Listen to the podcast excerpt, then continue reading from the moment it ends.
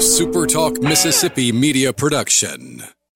Taylor Swift is coming to New Orleans, and Margaritaville Resort Biloxi and Supertalk are giving away a free pair of tickets. For your chance to win, go register now at Margaritaville Resort Biloxi and get your name in for the final drawing from Margaritaville and Supertalk 103.1. Howdy, howdy, it's Rhino here, and I wanted to say thank you for listening to Middays with Gerard Gibert here on Super Talk, Mississippi.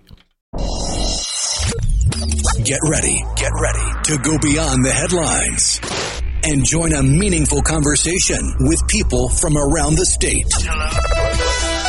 You're listening to Middays with Gerard Gibert here on Super Talk, Mississippi.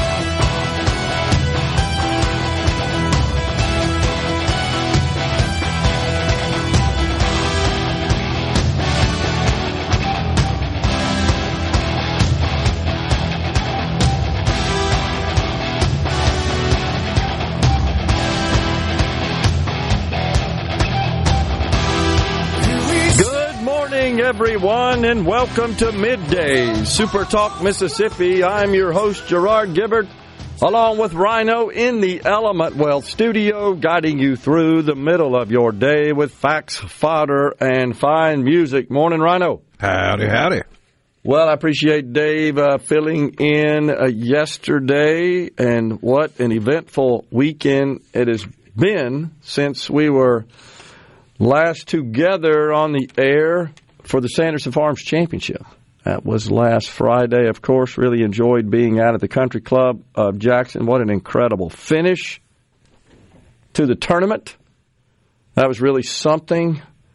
Um, certainly a little suspense there to give the with the playoff to give the the fans uh, something of interest for sure. We appreciate the PGA Tour being in town, but then of course all hell is broken loose with the Hamas attacks on Israel.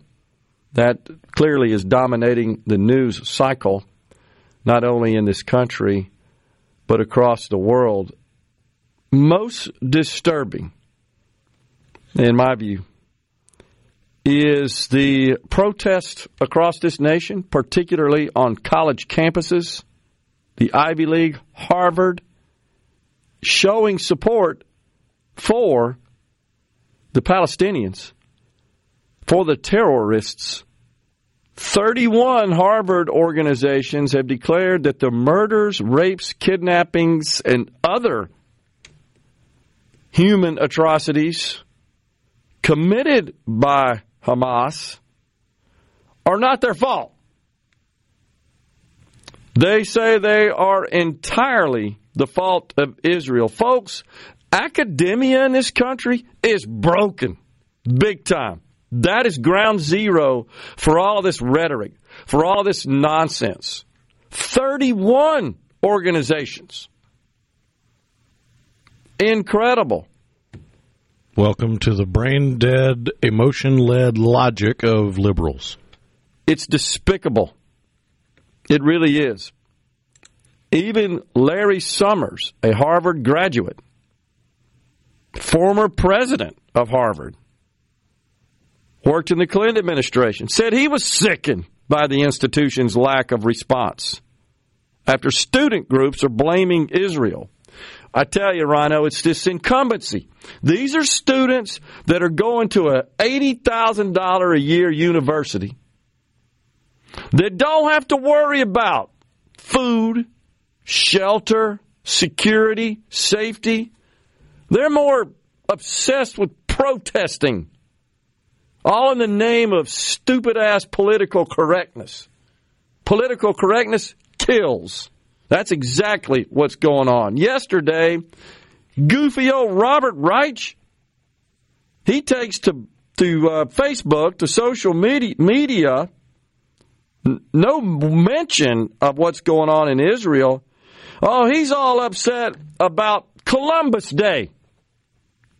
He posts, Today is Indigenous Peoples Day. Please remove Columbus Day from your vocabulary. May this year be the last we even have to make this distinction. That's what he's concerned about.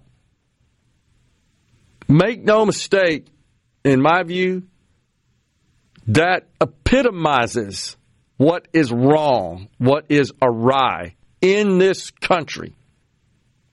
You see, the people like Reich and these other folks out in the streets and on college campuses that are protesting, showing support for the Hamas terrorist,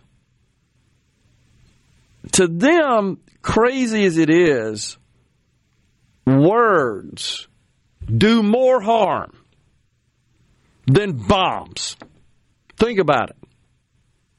Absolutely apoplectic about Columbus Day and a number of other words, such as improper use of pronouns and misgendering, that just sends them into orbit. But as far as beheading babies, which we're now learning has occurred, have you seen the videos gone viral of children locked up in cages by these savages? Where the hell's AOC? Didn't she go down to the border? It was crying the feigned tears. Remember that? She went to a parking lot and stood next to a fence and hoped people thought she went to the border. What a fraud. Where are you now? And now we're learning that Rashida Tlaib, a member of the United States House of Representatives, has been displaying a Palestinian flag. Well, the ultimate irony there is it's displayed next to a rainbow flag. Oh my gosh. Well, what do the Palestinians think about the LGBTQ people? Uh, they usually hog time and throw them off the tallest building they can find. These people are sick. I'm embarrassed for I've been saying it for forever now. If you vote Democrat, if you have a liberal mindset, you are dumber than a bag of hammers. It's it's disgusting. And John Kirby yesterday from the State Department, he was talking about climate change again. And Joe Biden, he put a lid on the day early on, right? Where's the American president?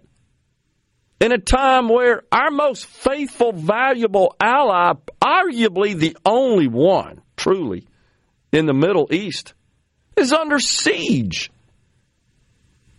And we're not talking about their military, we're talking about innocent civilians. I heard a report on the way in about the finding of a slain mother in the street expectant mother, I should correct that, with the fetus laying outside of the mother, it was extracted by these savages, laying outside of the mother, still attached via the umbilical cord. And they're celebrating it. These are some sick people, man. This is moral depravity. This, is, but yet we have people in this country, in our Congress, on college campuses, conducting workshops in corporate America, telling people how evil and wicked this country is. Yet this country affords them the opportunity to spew that crap. You do that in another country, you're done. They love to throw around the phrase decolonization. That is an example of decolonization. Correct. Good point. They love that word. De- Colonization brought civilization to savages. Unbelievable. Signage. But they didn't learn that in history class because they got brainwashed instead of educated. It's and it's happening across this country. It, it's it's despicable, honestly. They're poisoning the minds of young people. Thus, the 31 organizations at Harvard, not one word denouncing Hamas and the terrorist attacks. Not one word coming from Harvard. How is it both Playboy and John Fetterman could put out better statements than anybody in the entirety of Harvard? That's true. You know, you're so right about the decolonization connection because this sort of fancy academic jargon. It's really not what academia should be doing, which is being curious and promoting intellectual research, analysis, intellectual exercising. Yeah, bodies in the streets with babies laying next to them, still connected via the umbilical cord. That is decolonization. I'm sick of that term. I really am. They they've held it up to be so virtuous. It's not. There's nothing virtuous about locking up children in cages. That's what they're doing. That is evil on display. There ain't no doubt about it. I'd like to see presidents of these higher ed institutions where these enclaves of anti Israel organizations exist and are protesting, I'd like to see them denounce such, but they're not. This woke insurance crap, spineless to speak up against and out against evil is outrageous. We're stepping aside for a break right now. We've got Professor Ron Rychlak coming up at 1035. He is from the Ole Miss Law School, going to talk about sports gambling, mobile sports gambling, and then Sally Doty of Beam at 1220.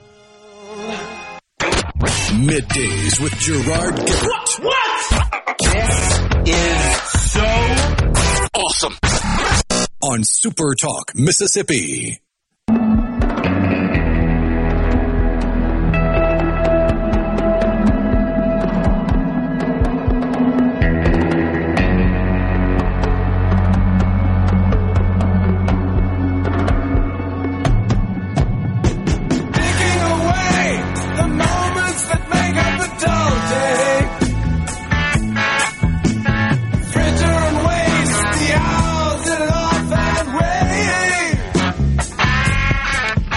Welcome back, everyone. It's middays, Super Talk Mississippi. We're in the Element Well studio. Again, Professor Ron Rychlak, Distinguished Professor of Law, and the Jamie L. Whitten Chair of Law and Government. He's also a faculty athletics representative at the Ole Miss, uh, at Ole Miss, and also, of course, on the faculty of the law school, co-author of Gaming and Gambling Law, Cases, Materials, and Problems. He'll be joining us in the next segment. He's uh, studying the prospect of mobile online sports betting in Mississippi. At 1220, Sally Doty, former state senator, now the director of the Mississippi Office of Broadband Expansion and Accessibility, BEAM, the acronym, representing that. She'll give us an update uh, from the BEAM office and discuss the new broadband projects underway and completed in the state of Mississippi. So Larry Summers says the silence from Harvard's leadership so far, coupled with a vocal and widely reported student group's statement blaming Israel solely, has allowed Harvard to appear at best neutral towards acts of terror against the Jewish state of Israel. More than 30 groups at Harvard signed a quote joint statement by Harvard Palestine solidarity groups on the situation in Palestine. And in that, they held the Israeli regime, quote, entirely responsible for all the unfolding violence, and that the Hamas attack did not occur in a vacuum. Now, let me be clear here. I fully support these students' right to express their views and opinions and engage in any sort of redress activity, protest, etc. Fully support that. But even though they don't support yours. Right, that's the point. It's a double standard. Now, if someone on this campus, if there were even one person that made some statement that went against the current trajectory of critical race theory or radical gender ideology, maybe even climate change, which those, of course, comprise the three pillars undergirding the Democrat Party. It's race, it's climate, it's gender. That's it. And where are those connected? Marxism. That's all about it. But if one student on the campus said something negative about any of that, I'm quite sure hell would rain down on them from the president, from the administration. That's the problem I have. You see, in their world, free speech only applies to the speech that they like, that they support, that they sanction, that with which they align. That's the problem. Colleges and universities are supposed to be the laboratories of free expression and thought. Not anymore. It's only free on one side. So I support their right. And like you said, Rhino, that's the difference between me and them. They don't support my right. You know what would happen? You would be immediately escorted to the bias response team. Because every one of these damn colleges have a group of people who are grossly overpaid that investigate this kind of stuff.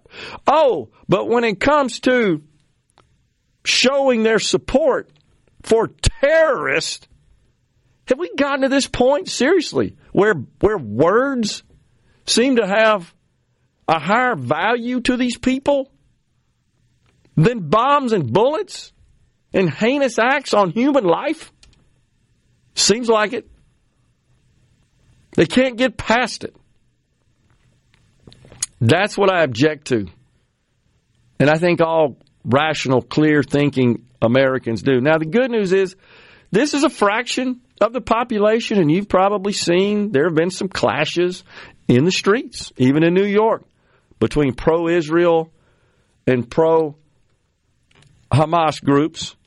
But some of the stuff that is being spewed, the rhetoric, by these students for justice in Palestine, where they're endorsing terrorism and, quote, dismantling Zionism, and they plan a day of resistance.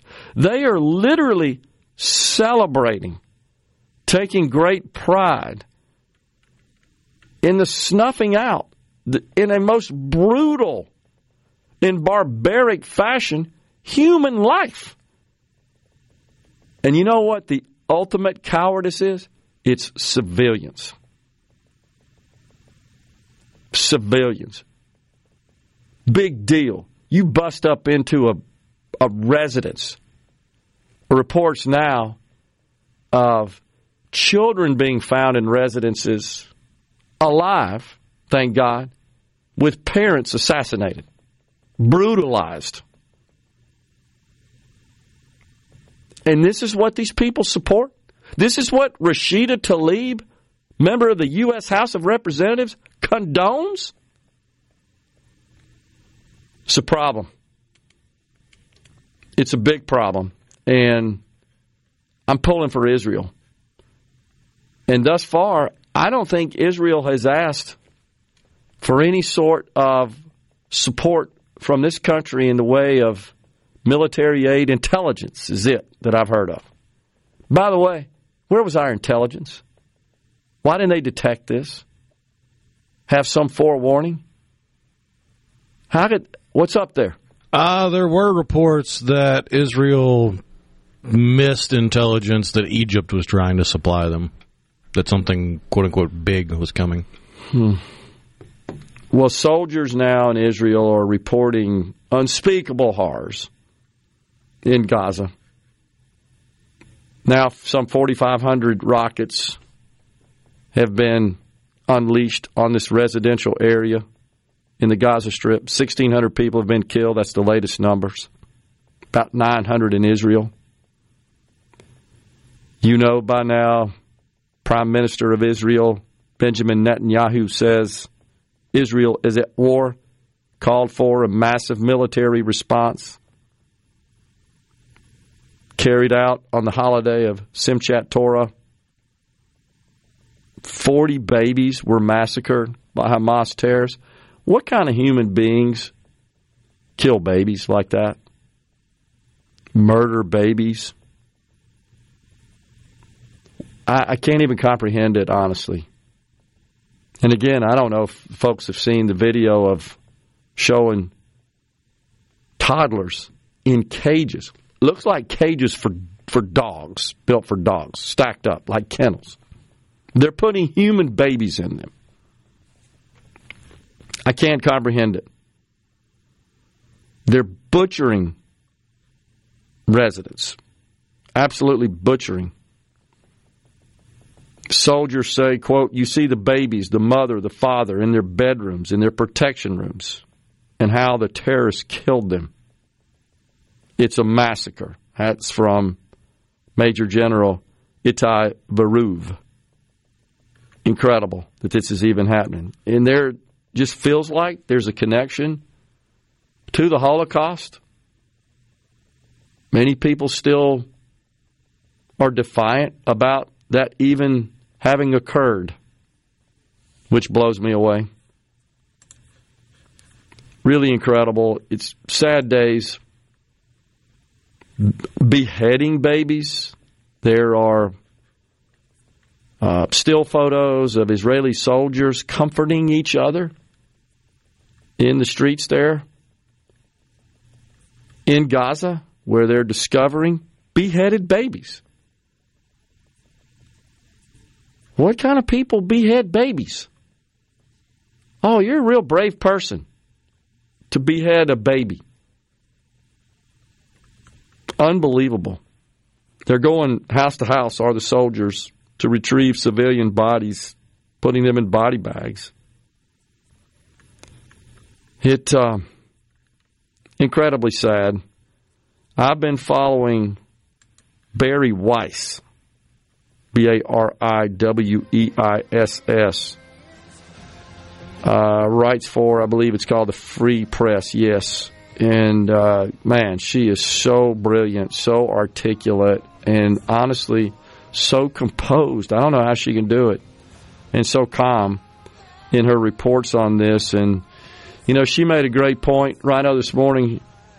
She said right after the George Floyd incidents that college presidents across this country were filling up everybody's inboxes with all kinds of statements denouncing, condemning the event. On this, crickets. Unbelievable.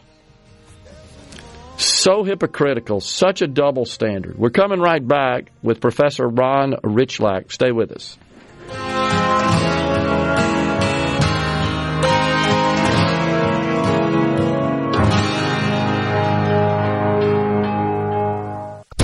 Attention, adoring fans! It's time for Middays with Gerard Gibert on Super Talk, Mississippi. Son!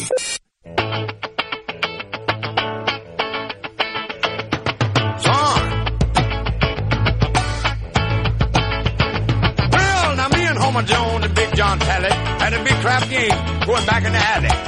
And I kept rolling them seven and winning all them pots. My luck was so good I could do no wrong. I just kept on rolling and controlling them bones. Finally they just threw up their hand and said, when you hot, Welcome back, everyone. It's middays. We are live in the Element Well studio. We welcome to the program now the Distinguished Professor of Law and the Jamie L. Whitten Chair of Law and Government, Distinguished Professor Ron Rychlak. Good to see you again, Professor. Hey Gerard, how you doing? I'm doing great. Uh, just want to start off by thanking you for allowing me to come up and um, present to the gaming law class yesterday. I was quite impressed with the students, uh, their engagement, their knowledge, uh, their interaction. The questions were great. Uh, good group. I think you guys are going to make some good lawyers up there, up there out of those folks. Well, I can't tell you how much I appreciate you coming up and sharing your knowledge about the uh, Mississippi Lottery. We have uh, some really good students, and it's a fascinating area of law. People always kind of thing. really, you teach about gambling law, but if you think about it, it's highly regulated industry, one of the most important in our state.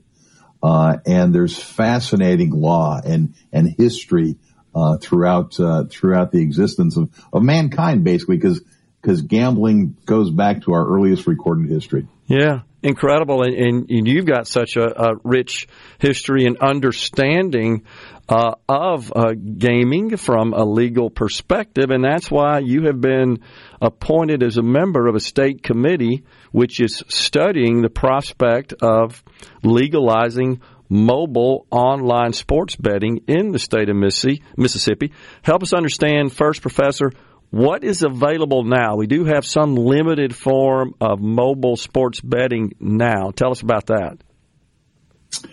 Well, uh, the Supreme Court made it possible for states to legal, other than Nevada, to legalize uh, sports betting in 2018. Uh, and Mississippi casinos were able to start accepting bets at that time. But if we, if you are aware of other states around us, a lot of them, Tennessee, for instance, have uh, uh, you can bet on your phone, so it's an app-based thing, uh, and uh, casinos run them, and, and some some independent uh, things like FanDuel and DraftKings run them, and there are bets throughout the game. We don't have that statewide. Right, right now. If you're on the grounds of the casino, you can have that kind of betting in Mississippi, but the there's a lot of demand for requests for, and there's a lot of concern about as well um, taking it to the level that we have in, in, so many other states where you can you can bet on your phone. Um, and and if we're going to do that, we're going to try and do that right. I know you talked about the Mississippi Lottery. We have experience of watching a lot of states that went ahead of us. I think we're going to try and take advantage of seeing the states that went ahead of us and avoid some of the, the pitfalls that they've fall, they've gone into. Yeah, so presently, uh, mobile um, electronic sports betting is available, but only if the person placing the bets is on casino property. That's what we allow today. But what you guys are looking at is the possibility of extending that and allowing someone to place a bet on a mobile basis from anywhere, correct? That's right. And, uh, you know, that's. Uh people who like to gamble on, on, on football and such, I think would like that. A lot of them. On the other hand, there's a lot of concern about that, and uh, there are risks associated with that.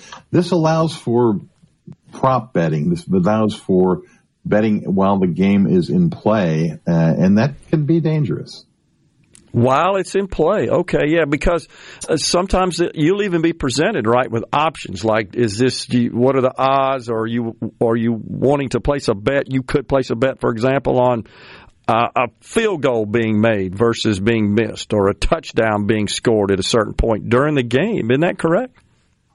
That's that is correct. Uh, you know, will the team uh, make a first down here? Will they score on this drive? How many passes will a particular receiver catch? Uh, that would be more like a game long thing, but you could bet, you know, what will they do in the third quarter?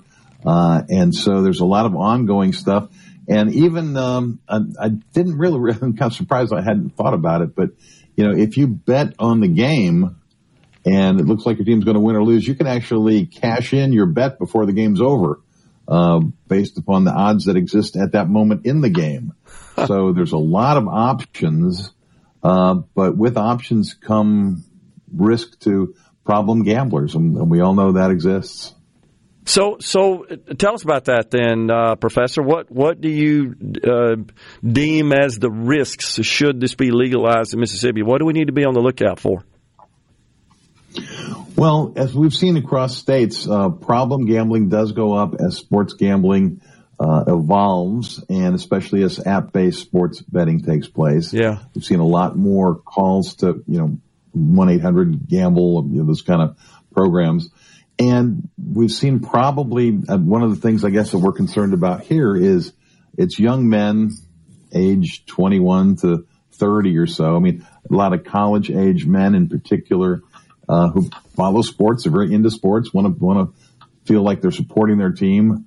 Um, even though betting really isn't about supporting your team, it's yeah, it, it, it, it it's uh, not that at all. But uh, they get caught up in things, and and you know, I mean, 40 years ago, I knew a guy who had a gambling problem while I was in law school. Um, and today the risks are just better. There's going to be more stuff there and more risk associated. So as we, as the legislature of Mississippi looks at this and decides whether to do it, because it's not a foregone conclusion they sure. will do it. Sure.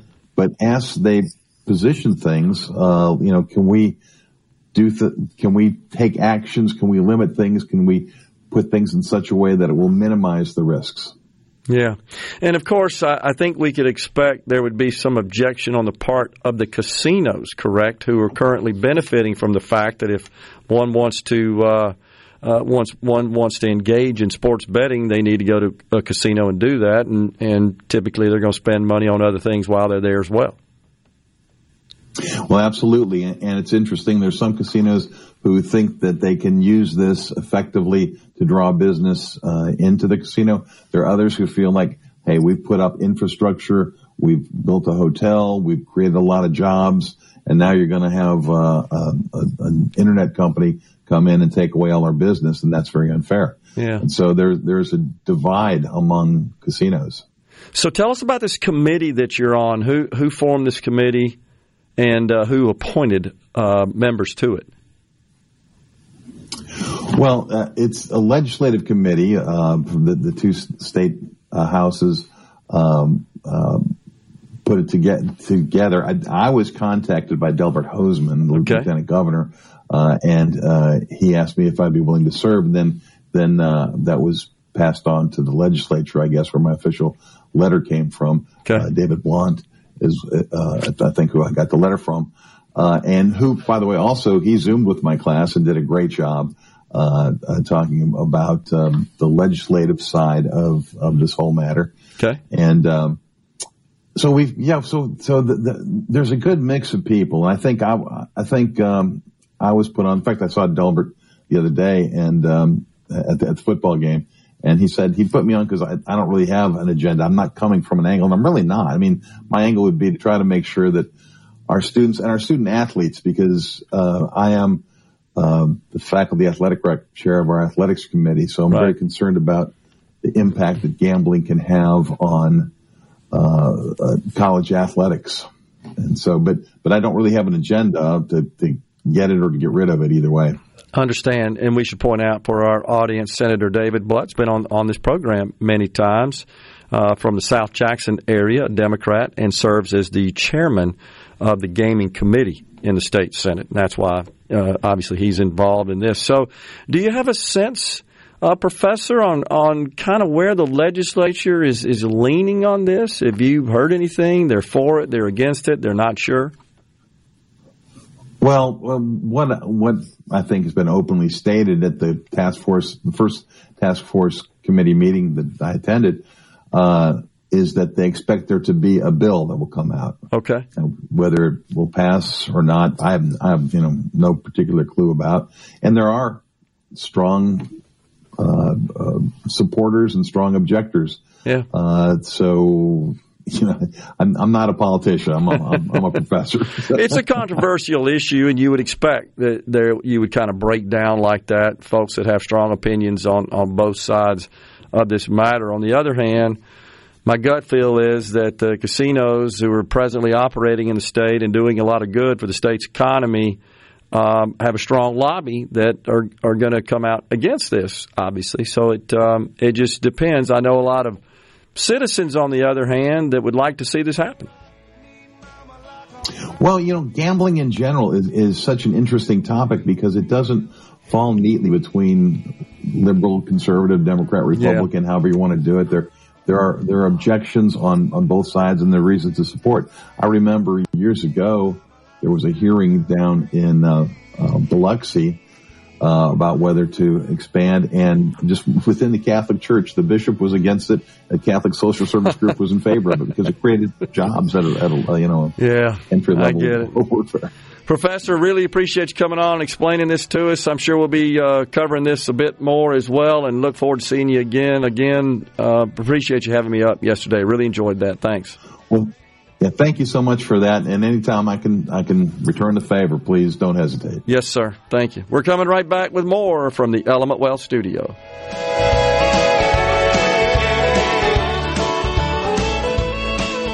Come on. Come on. Middays with Gerard Gibert. All right, we are back on Super Talk, Mississippi.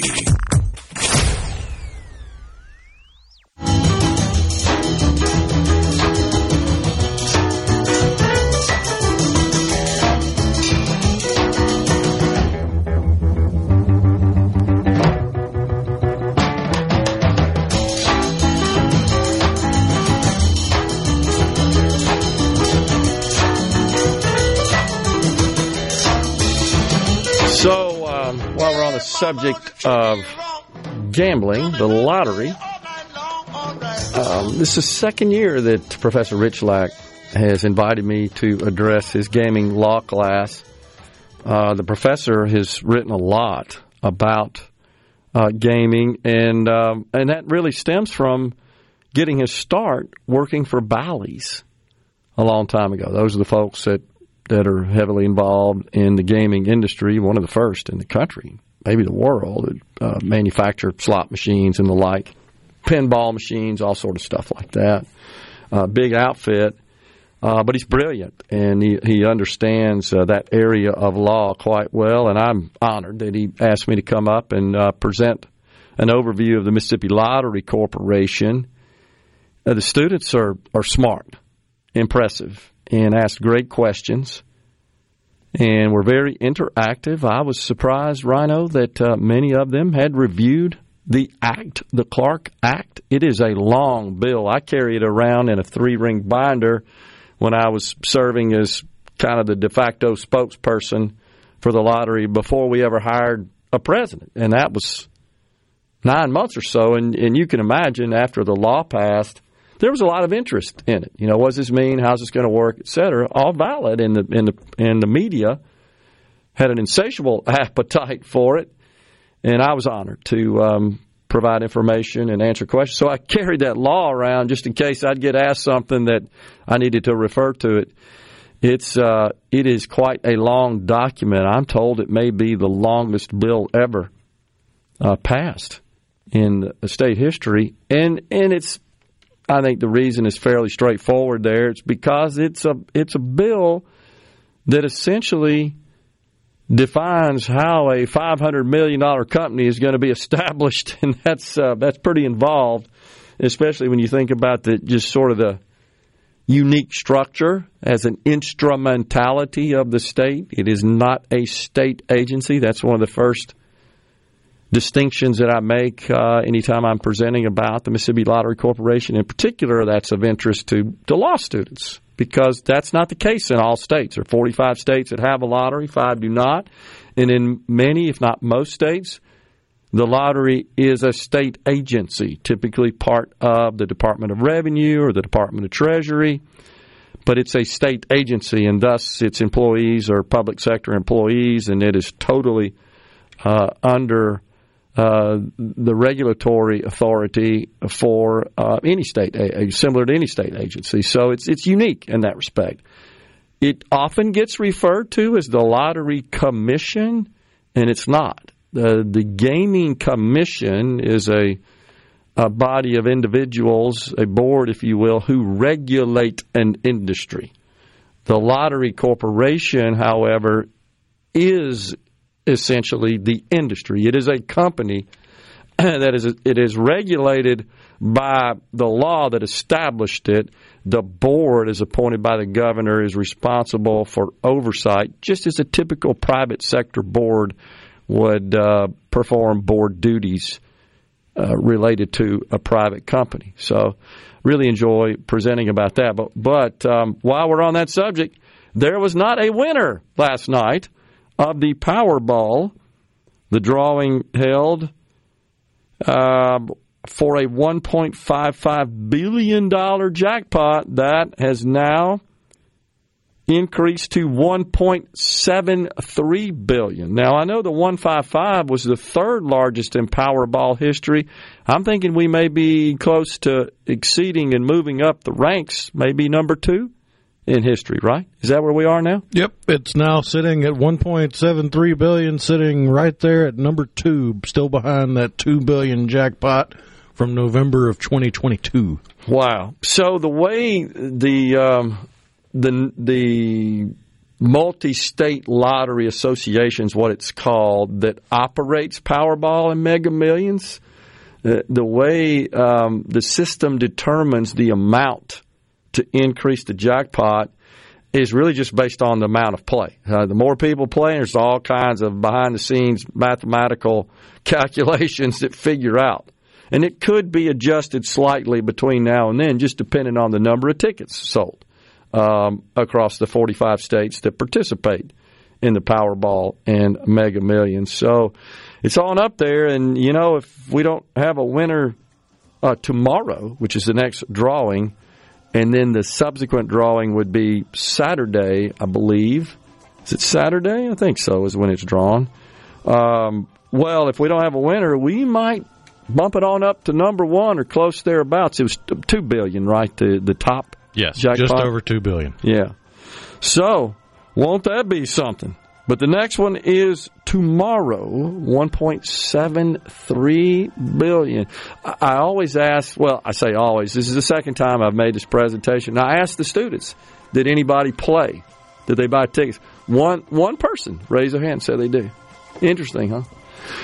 We're stepping aside for a break right now. It is time for Fox News and Super Talk News. It's top of the hour. Don't forget Sally Doty, the director of the Mississippi Office of Broadband Expansion and Accessibility at 1220 today. Stay tuned.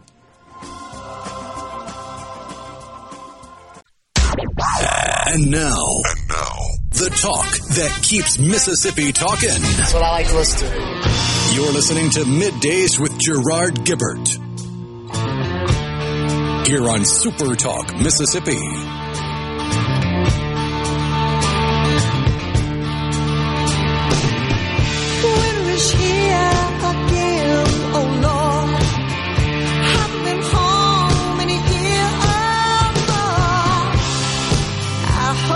Welcome back, everyone. It's middays, and we are in the Element Wealth studio. Are you thinking about or planning for a retirement? Do you have a plan? Go to myelementwealth.com or call 601 957 6006 to let Element Wealth help you find your balance between income growth and guarantees. And later on in the program, folks, Rhino's going to give away some tickets to the Hardy and Lainey Wilson concert. That's coming up.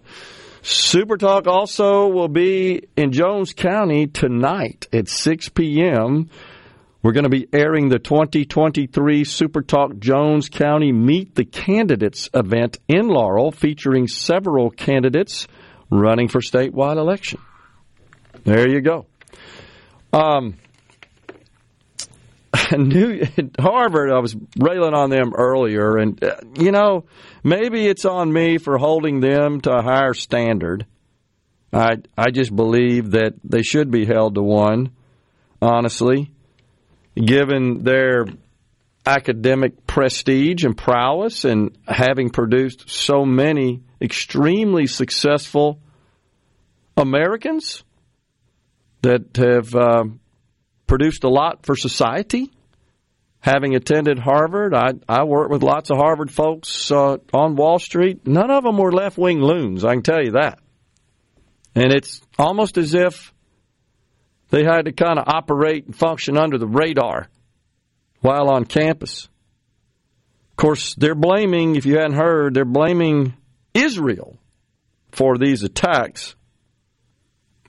And there is a group at Harvard that um, is in solidarity with Palestine. In fact, there are several. And these and, and together they issued these Palestine solidarity groups issued a statement. Here it goes. We hold the Israeli regime entirely responsible for all unfolding violence. Today's events did not happen in a vacuum. The apartheid regime is the only one to blame, they say. Israeli violence has structured every aspect of Palestinian existence for 75 years. Palestinians have been forced to live in a state of death, both slow and sudden. What am, what am I missing there? I must not have all the context. What are they talking about? Hmm. I'm not sure. I really can't figure it out. I do know that Harvard a few years ago appointed a humanist chaplain that is an atheist. Wrap your head around that, please. An atheist chaplain. Money has been pouring into these colleges for a long time that harbor these views, hold these views, spew this rhetoric, poison the minds of students. That's been going on for a long time. And you just feel like that it's coming home to roost, as they say. I anti-Israel, anti-American propaganda is infiltrated higher ed in this country. It's it's um, disturbing to say the least. You got these students for justice of Palestine. They're essentially a PR arm of Hamas. They've conducted pro Hamas rallies. And at these rallies, you know what they chant? Gas the Jews. Does that sound familiar? Their concept of calling for a free Palestine, what that really means is let's pillage, let's plunder, let's rape, let's murder, let's terrorize, let's brutalize. That's what free Palestine means. That's exactly what it means. We should not forget and we should not look away. I know after I saw the video of the kids in the cages, I caught that early this morning when I turned over from sleeping just to check my phone to see if there was any notifications. And I caught that. I couldn't go back to sleep after watching that. I, just couldn't. I couldn't comprehend how such atrocities, such barbaric behavior could be happening in this world at this time. You're aware that many Israelis were attending a concert, right? When the atrocities, when hell rained down on them. Yeah, it was a music fest for peace. And these terrorists come in and start pulling the attendees, many of them females, and raping them in front of people right there at the concert. And hurting and murdering and so forth. I mean, this is, again, it's barbaric. It's unthinkable. It's unfathomable. I, I can't, I can't wrap my head around it, honestly. This is, this is happening. But I've also got to say that are there not people in this country that are a bit complicit on this? I feel like there are.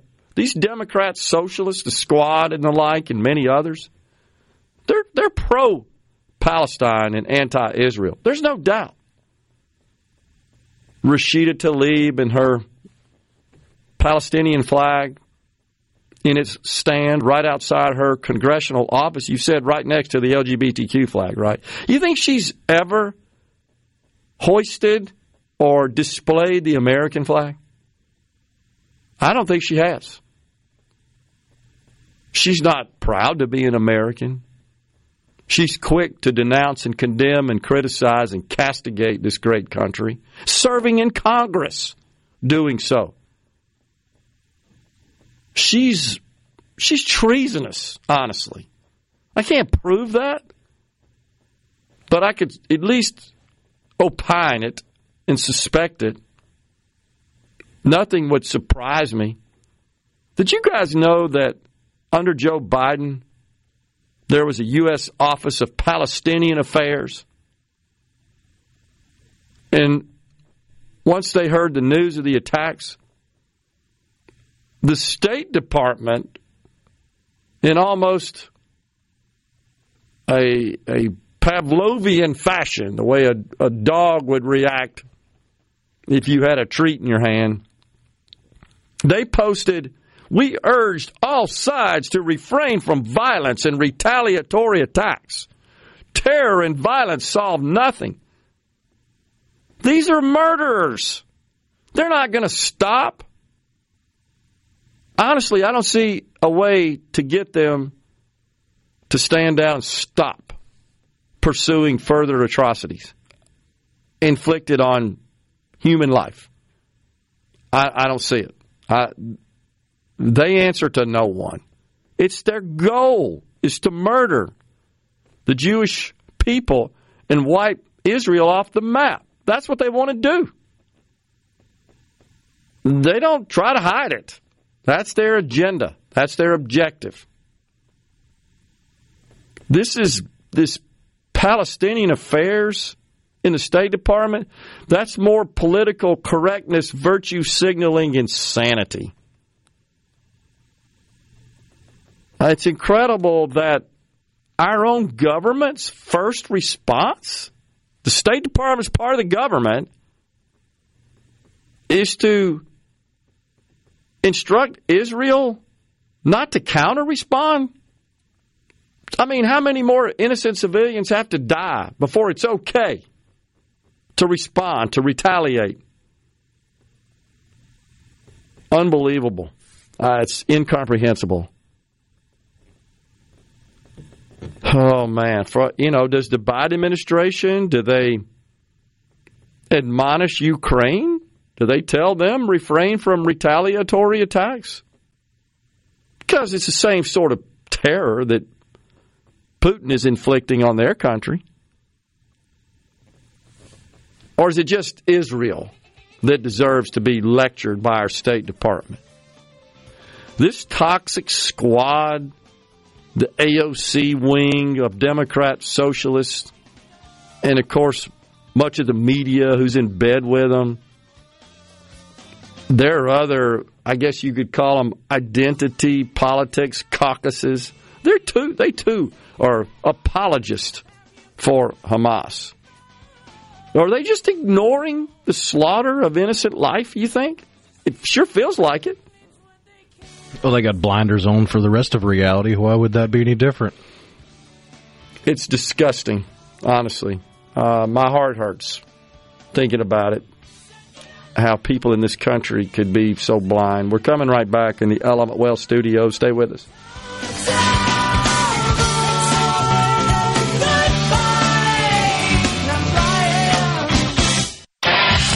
And now, the talk that keeps Mississippi talking. Now, now, on to the real part. Dynamite! On Super Talk, Mississippi.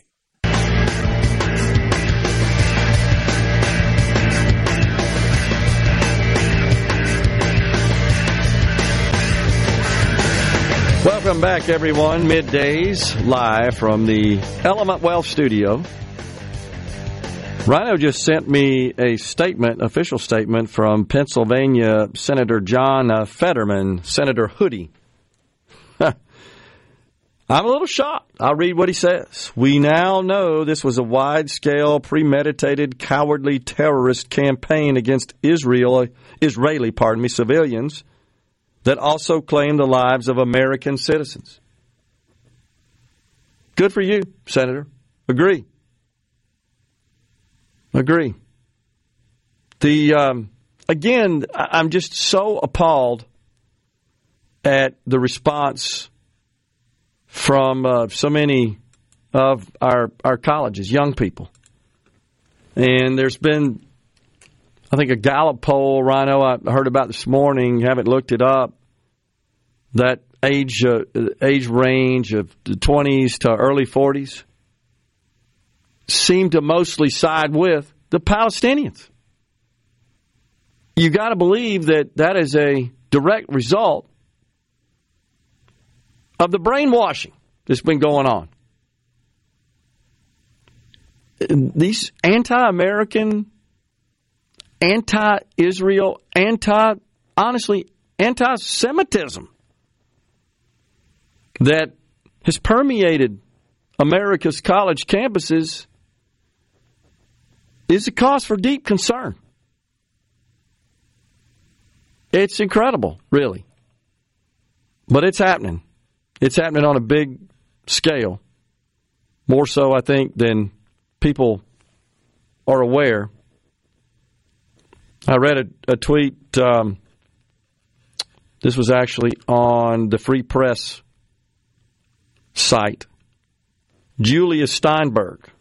In my freshman year great books program at Stanford, I was denigrated as an aggrieved conservative while we were discussing Edward Said's writings. I, I think, if I'm not mistaken, Edward Said was a political activist raised, uh, I believe, in Palestine and talks a lot about Israeli oppression of Palestine. Ms. Steinberg goes on to say, I said that approving all forms of violence under the banner of decolonization, exactly what you said, Rhino, was dangerous. I wonder, she goes on to say, if my classmates remember that conversation two years later. She was right. Decolonization is just some dang fancy intellectual term that means what you said. You're so right about that. It is colonization that gave us civil life. Decolonization is beheading babies, murder, murdering innocent civilians, and then parading them around like trophies in the streets. I, don't see how so many human beings could be so cruel to other human beings. I, I can't comprehend it. I really can't. And again, this vision I can't seem to push out of my head of these children in cages like animals. And they're smiling about it. I've got no mercy. I really don't. God help me. We can't allow this to go on. Now, you're probably aware of what they're like two and a half million people, I think, Rhino, in Gaza, in a very small area of land. I mean, it's very densely populated. Now, of course, water, power are problems. And Israel's now hitting Gaza with airstrikes, blockading the region. You know, if I were the Palestinians, I don't want any part of Israel. That's some tough military there, man. They know what they're doing. You know, they're so proficient, so competent because they had to be. If they weren't, they'd already been out of here. That's just a fact. You know, before 9 11, cockpits on American commercial airliners were not locked the way they are now. I remember even in the 90s, during flights, you could look straight up to the cockpit during certain portions of the flights. The doors were open. Now the doors are locked, locked behind the pilots. They can't even open them from the inside. Israel had already implemented such security processes and arming pilots because they live in constant fear of the bad guys in the region who do have the goal of wiping them off the face of the planet. Unbelievable. Let me get to the C Spire text line here. That's 601 879 4395. They haven't asked for help from us because, unfortunately, talking about Israel, I mentioned earlier that I, I saw no evidence of them requesting any sort of military assistance. They're not asking for troops on the ground. They're, I haven't seen them ask for even money or assets. Now, I do know we're supplying them intelligence, but we've always had an exchange of intelligence with Israel. All we have to offer from this administration are counselors to make them feel better. That's about right. They refuse to send our warriors to help Israel to take care of business. And I don't think that would be necessary or popular now, honestly. I don't think boots on the ground are the right way to go. I think Israel is more than capable of taking care of themselves. They've been preparing for such for a long, long time, but the hope has always been such preparations and assets and resources and investments the tiny nation has made would deter such attacks. But unfortunately, it did not. On the C Spire text line, Democrats are okay with killing babies. Egypt actually wanted to share intelligence with Israel, question mark, says Dan in Hattiesburg. I believe that is true. Yeah, that's what's been reported. Israel and Egypt's relations can be strained at times, but they're better than most in the region. Yeah. Gary in the Berg says conservatives need to make the suppression of free speech by the left a big deal in the upcoming elections. Red states have allowed liberals to totally dominate higher education. This is an ongoing disaster. And so I hear you, Gary, and agree, but think like they do for a second, just for a second here, to understand their viewpoints, which is because Ron DeSantis in Florida was successful in getting legislation passed that would not allow completely inappropriate, sexually explicit material and subject matter to be used in, oh, I don't know, second grade. He's considered a fascist that is suppressing free speech. That's exactly how they think about it. That's how upside down things are. But as far as anyone on a college campus that might have a counter view to these pro Palestinian groups, well, you need to go to the bias response team office, right? To get reprogrammed, receive some counseling. I don't think there's anybody on the right that's asking for safe spaces. If they are, let me counsel with them for a little bit. That's not how we function in this country. Why do we have safe spaces on college campuses? That's crazy. Unbelievable. But I hear you, Gary. I agree. And I, I so firmly believe that's ground zero for the sentiments in this country like this. I really do. And it's these losers in academia. They're losers, Rhino. They can only function in that little bubble, cannot function outside of it. And they've taken this up as a cause. Look at me. I can indoctrinate and brainwash these people like the Pied Piper. It's crazy. They never grew out of their adolescent edginess. I think that's right to a great extent. Never had to. They've been coddled their entire time by the world of academia. It's why I totally oppose the concept of tenure. Nobody should have guaranteed work like that. And I, I understand the original purpose of it. And by the way, those of us on the right, we're not looking to suppress their viewpoints. We just want a seat at the table to express ours. That's that's consistent with the founding of this country. There's a reason. That's number 1 in the Bill of Rights. You cannot have a functioning free society without free speech. And I support these idiots' right as much as I abhor it to denounce and protest Israel. I support it. But I also support the right of those with counter views to express their opinions and have the same opportunities and access to the same stages and venues and resources. Every time they go to these campuses, they get shouted down like Riley Gaines. She gets assaulted.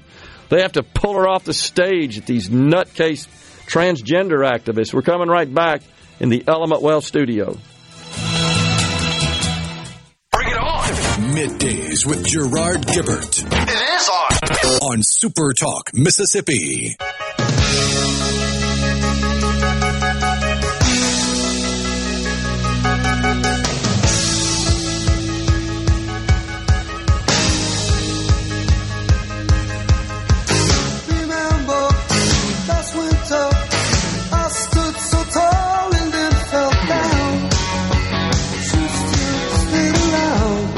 Course, meanwhile, we got a president who's You moved me. no show.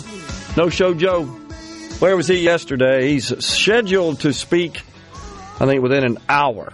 Can't wait to hear those remarks. Oh, but they called the lid because he was busy working behind the scenes, even though they called the lid on Monday, and this all started late Friday night. Right. No show Joe. Absent.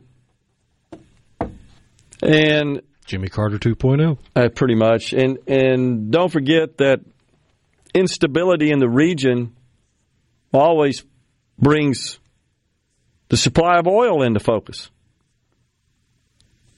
And even though the left doesn't seem to accept it, we still need oil.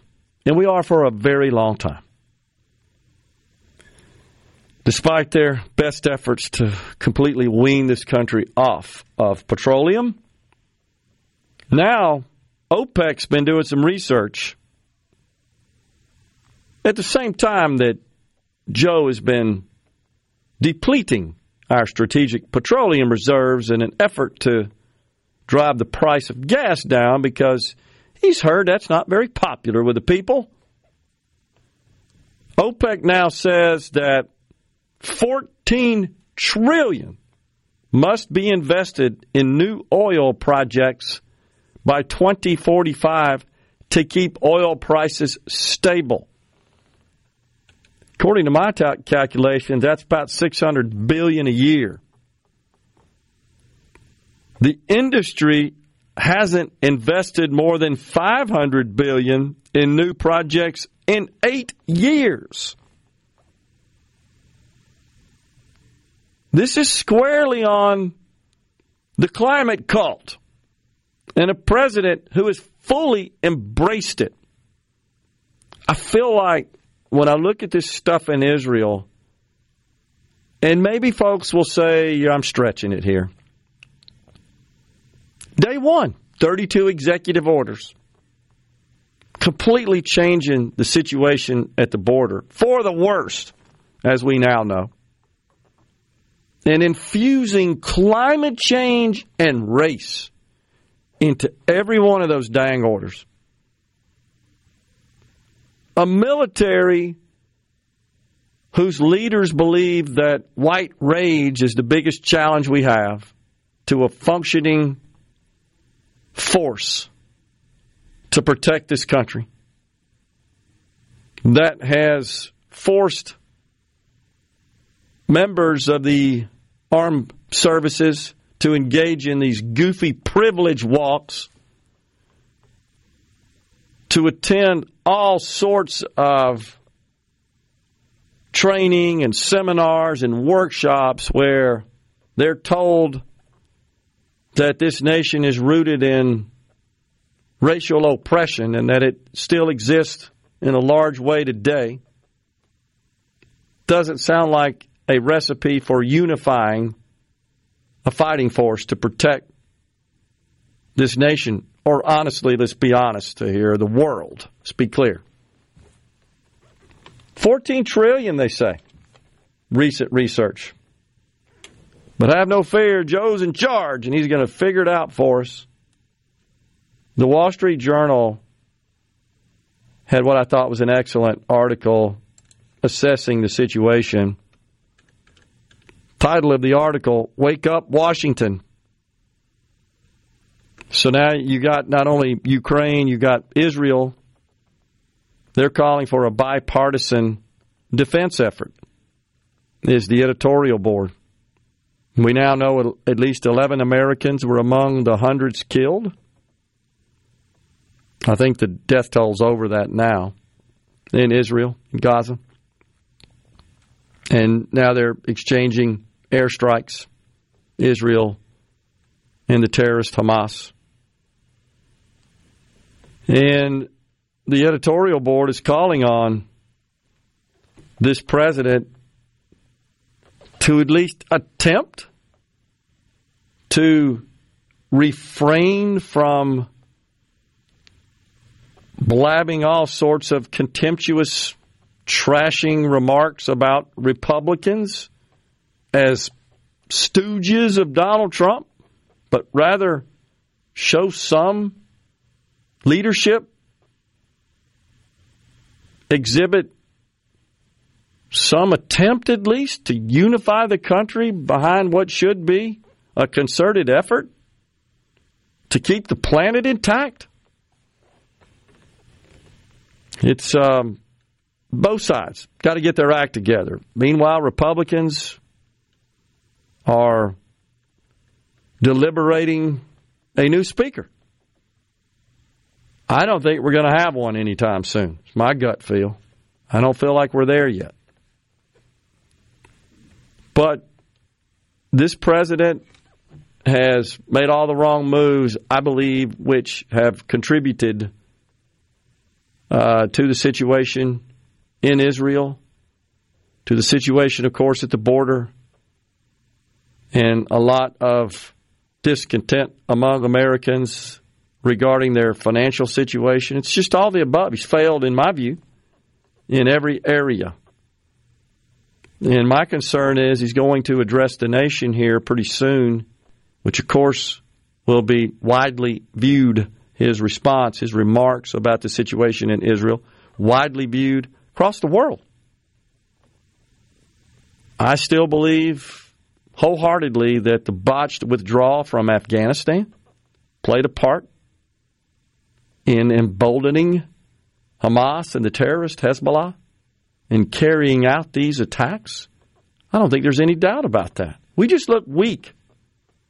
And all that, I really feel like was a selfish political gesture so that he could stand in front of the country and go bloviate that he did something Donald Trump couldn't do. He ended the war in Afghanistan, if you could call it that.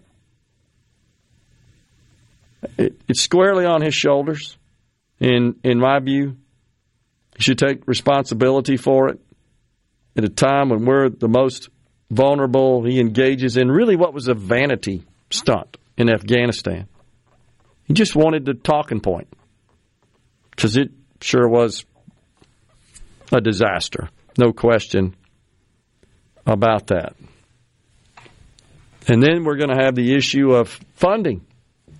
Cut funding for defense, because that's what's going to be, of course, uh, considered as the, the House gets a speaker and starts discussing these spending measures for discretionary spending, of which half is defense. What's going to happen there?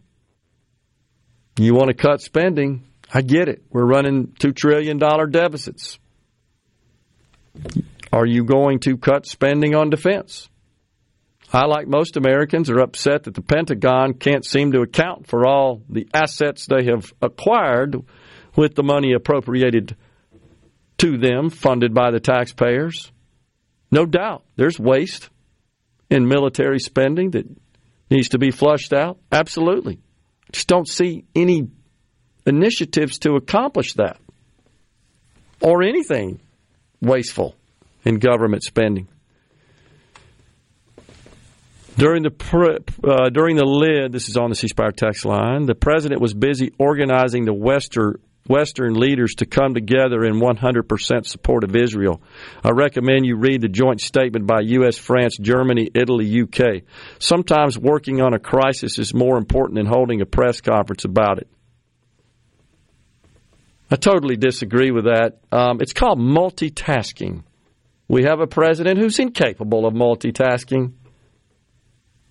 Getting before the nation at a time when the world appears to be a powder keg, I think it's a pretty dead gum important thing. I understand he's trying to muster some sort of comprehensive and uh, support from our allies.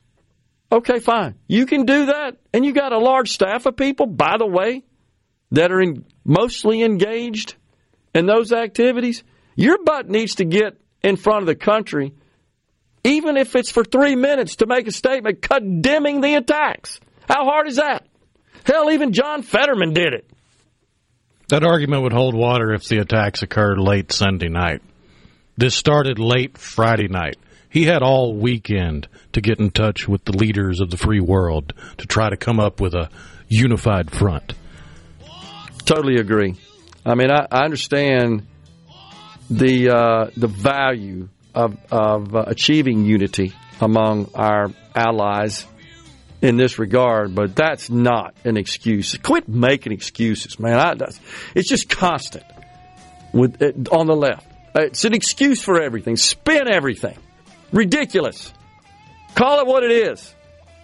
It's a failure on his part. It's a failure in leadership not to get his butt in front of the country, the world. He's the leader of the free world, ostensibly. Get in front of the country and the world and make a statement condemning terrorism. That ain't that hard to do. You got an army of people that can write it up for you and stick it on a teleprompter. We're coming right back.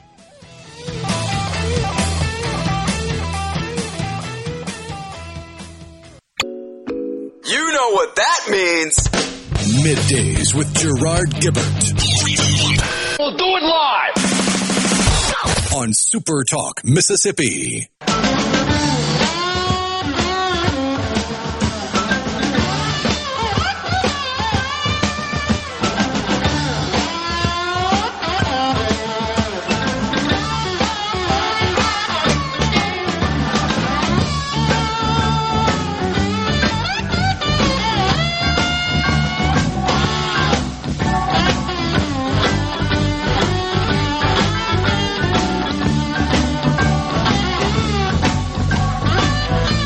Welcome back, everyone. It's middays from the Element Wealth studio. Don't forget Sally Doty, director of the Mississippi Office of Broadband Expansion and Accessibility. The acronym BEAM represents that organization. Will be on with us at twelve twenty to provide an update on broadband build out in the state of Mississippi.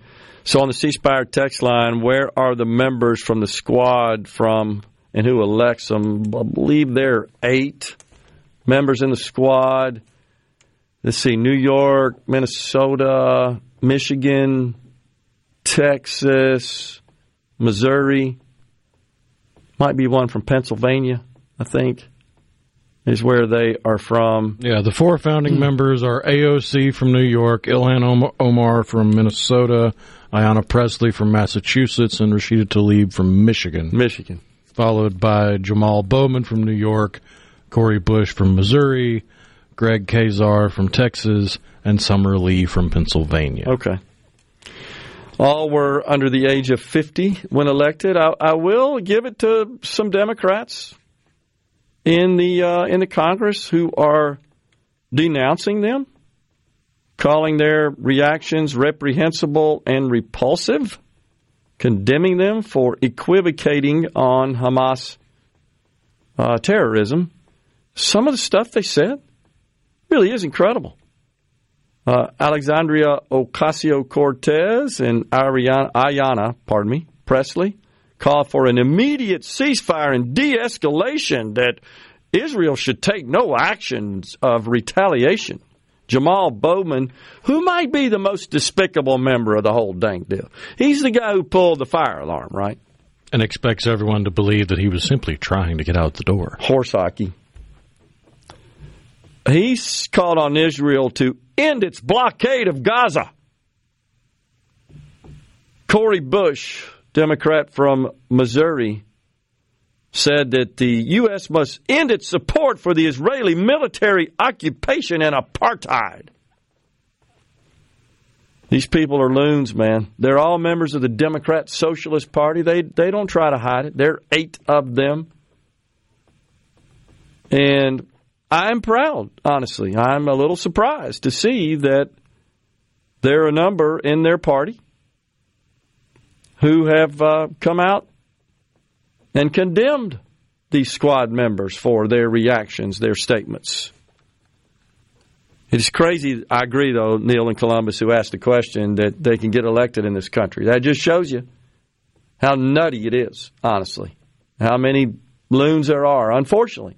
And I still believe it kind of got its start back in the 60s, back in the hippies era. And now they're sitting in classrooms spewing this crap, brainwashing kids who come out and believe all this nonsense. It's a, uh, it's a problem. This is why I want and have called upon those running for president as Republicans to full throated endorse capitalism. Because when we lose that, the rest is downhill from there. And too many people are so obsessed with what they don't have that other people have. Good grief. Quit counting other people's money. Nothing's holding you back. I don't want to hear that garbage. Did you see that some professor at Harvard just got noticed that she won uh, the Nobel Prize, I think in economics, for her work on studying the gender wage gap? the, Must have been slim pickings for the Nobel Committee. It's virtue sure signaling. That's been debunked time and time and time again. A million times. Totally. And meanwhile, Joe Biden is uh, pressing forward with forgiving student loans, even though the Supreme Court already ruled. He says, when I took office, the public service loan forgiveness program had been in place for 15 years, but because of red tape, only 7,000 borrowers had been helped. Thanks to our reforms, 715,000 borrowers have now had their debts forgiven. He presses forward. I sent you some sound. We'll get to it later on in the program. This was Joe last week uh, making some statements about the deficit, and you can't believe how badly he botched up his comments there, folks. We'll get to that uh, after the break. We got top of the hour. In fact, it is noon. It is midday. On middays, we've got Fox News and Super Talk News coming your way. We're in the Element Wealth studio, and we'll be right back on the other side of the break.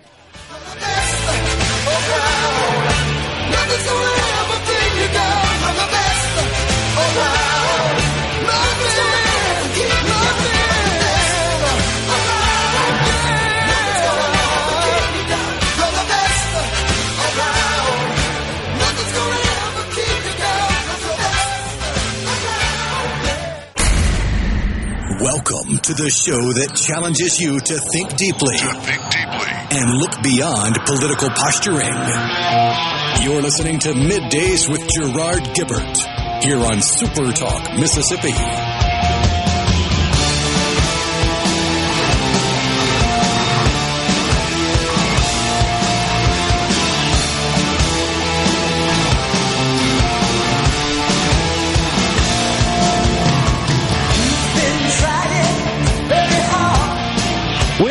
In the Element Wealth studio. Thank you so much for joining us.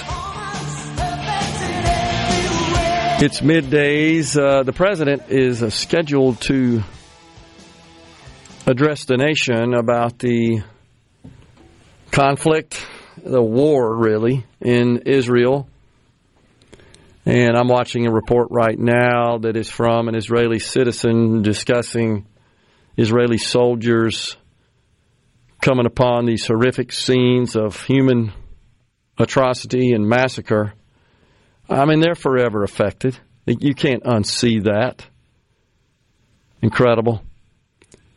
Corey in Cleveland says, I am curious to hear the reason for the Palestine the Palestinian attacks on Israel. I know there has been a long time conflict, but never really had a reason to remember why.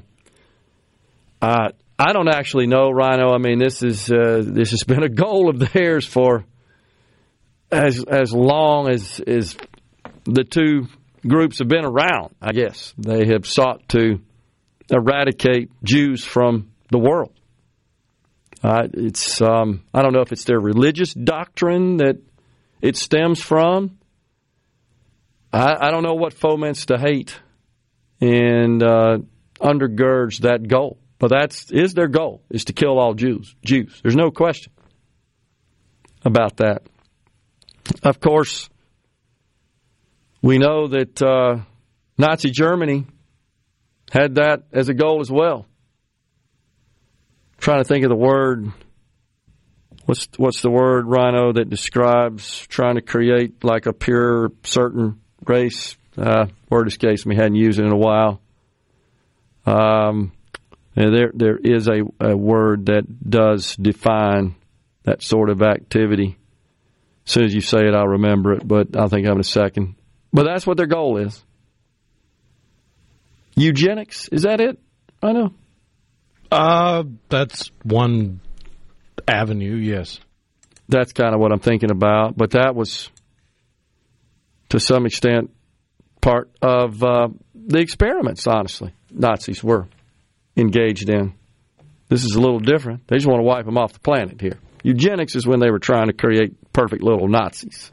Isn't that right? That's what they were seeking to do. Is yeah, the purity of the Aryan race. Yeah, breed a certain way and all that kind of crap. I think is it not true that Hitler wanted to be like the only dark-haired person? He wanted everybody else to be blonde, blue-eyed, Aryan, except him. I think that's right, as I recall from history.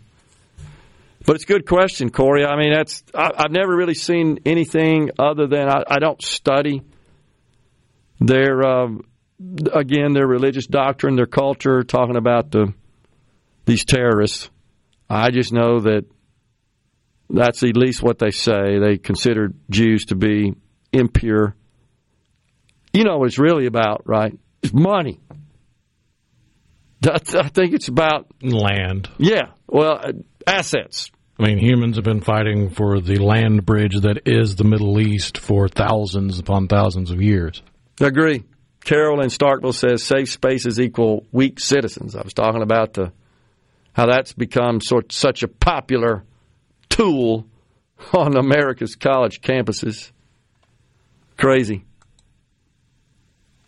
Many Let's see. Larry says in Brandon, many Mississippi Highway Patrol troopers headed north out of Madison with lights and sirens. Any news on that? I haven't seen anything, heard anything. We'll see what we can find out there.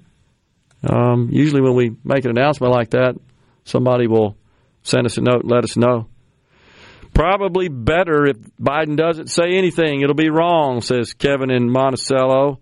Speaking of wrong, I sent Rhino a clip here. It's uh, pretty short. This is the president, I believe this was Friday, if I'm not mistaken, when he was talking about um, the economic news of the day. Here, here we go, if we got it.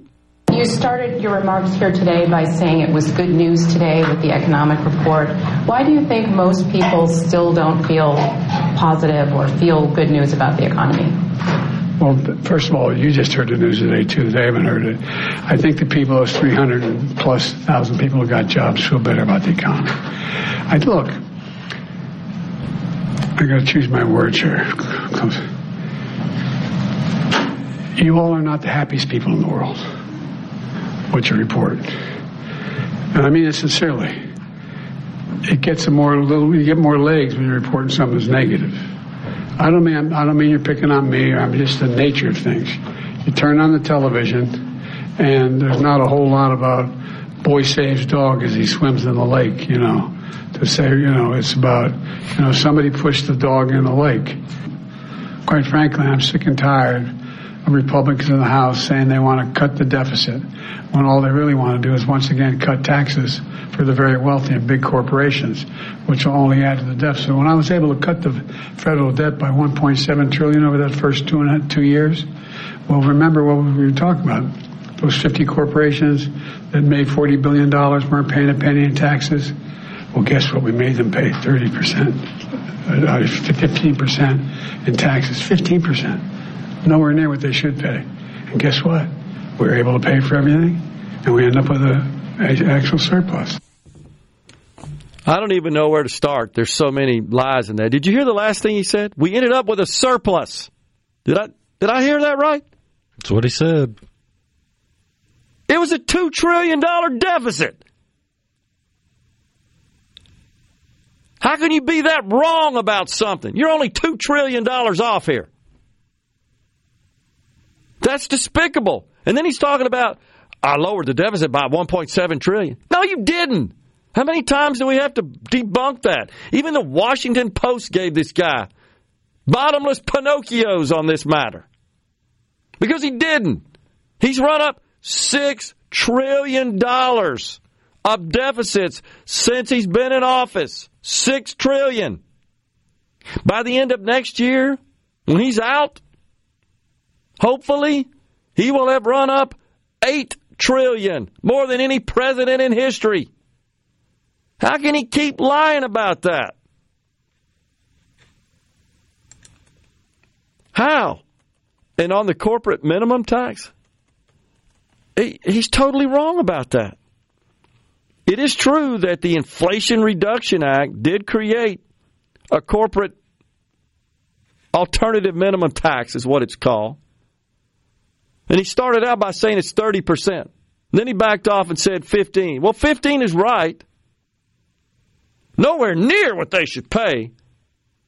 But here's the thing that he's not telling you folks. The IRS, by the way, still can't get this thing codified.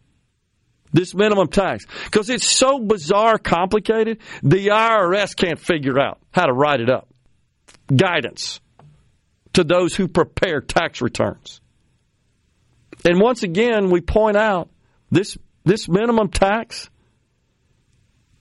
it simply means that he's taking away the benefit to corporations of immediate expensing and carry forwards of net operating losses. He, they just don't understand these this complex tax stuff. And by the way, the immediate expensing doesn't evade taxes. It simply defers them. So it's not producing any additional money. It's just a now versus later. And you know, the consequence of that is these companies don't go out and buy stuff from the people who sell it to them because they don't get to write it off. By the way, we just passed law in Mississippi to square that up, implement immediate expensing in the state of Mississippi for sort of state tax purposes. And let's let's do the math here. Let's just suppose this 40 billion, all 40 billion of the 50 corporations that did not pay any income taxes because they were writing off losses and taking advantage of immediate expensing, which means they were spending billions with small and mid sized businesses who supply that equipment to them that they're writing off. Well, let's just say that every one of them paid taxes. 40 billion times 15%. That's 6 billion dollars. That's a week's worth of spending. He acts like, "Oh, that's the holy grail. That'll fix the deficit. Look what I did." Let's see. 6 billion, 2 trillion. How can they just lie like that in front of people? This guy is going to run up 8 trillion. And how can you confuse deficit and debt? You hear that in there too? I, I, I reduced the debt by 1.7 trillion. No, you didn't. You didn't reduce squat. And it's not the debt, it's the deficit. The debt continues to climb. As long as we're producing deficits, the debt goes up. Comes back to my favorite Democrat dichotomy. Either they're too dumb to understand it, or they're so evil and conniving they're just going to lie to your face about it. It's not acceptable for the chief executive of this country to get all this wrong like that. And he does it all the time. And to just be untruthful about this. We're coming right back with Sally Doty, the director of the Mississippi Office of Broadband Expansion and Accessibility. Stay with us. It's so awesome! Middays with Gerard Gibert. Mm. Come on, let's get on with the show!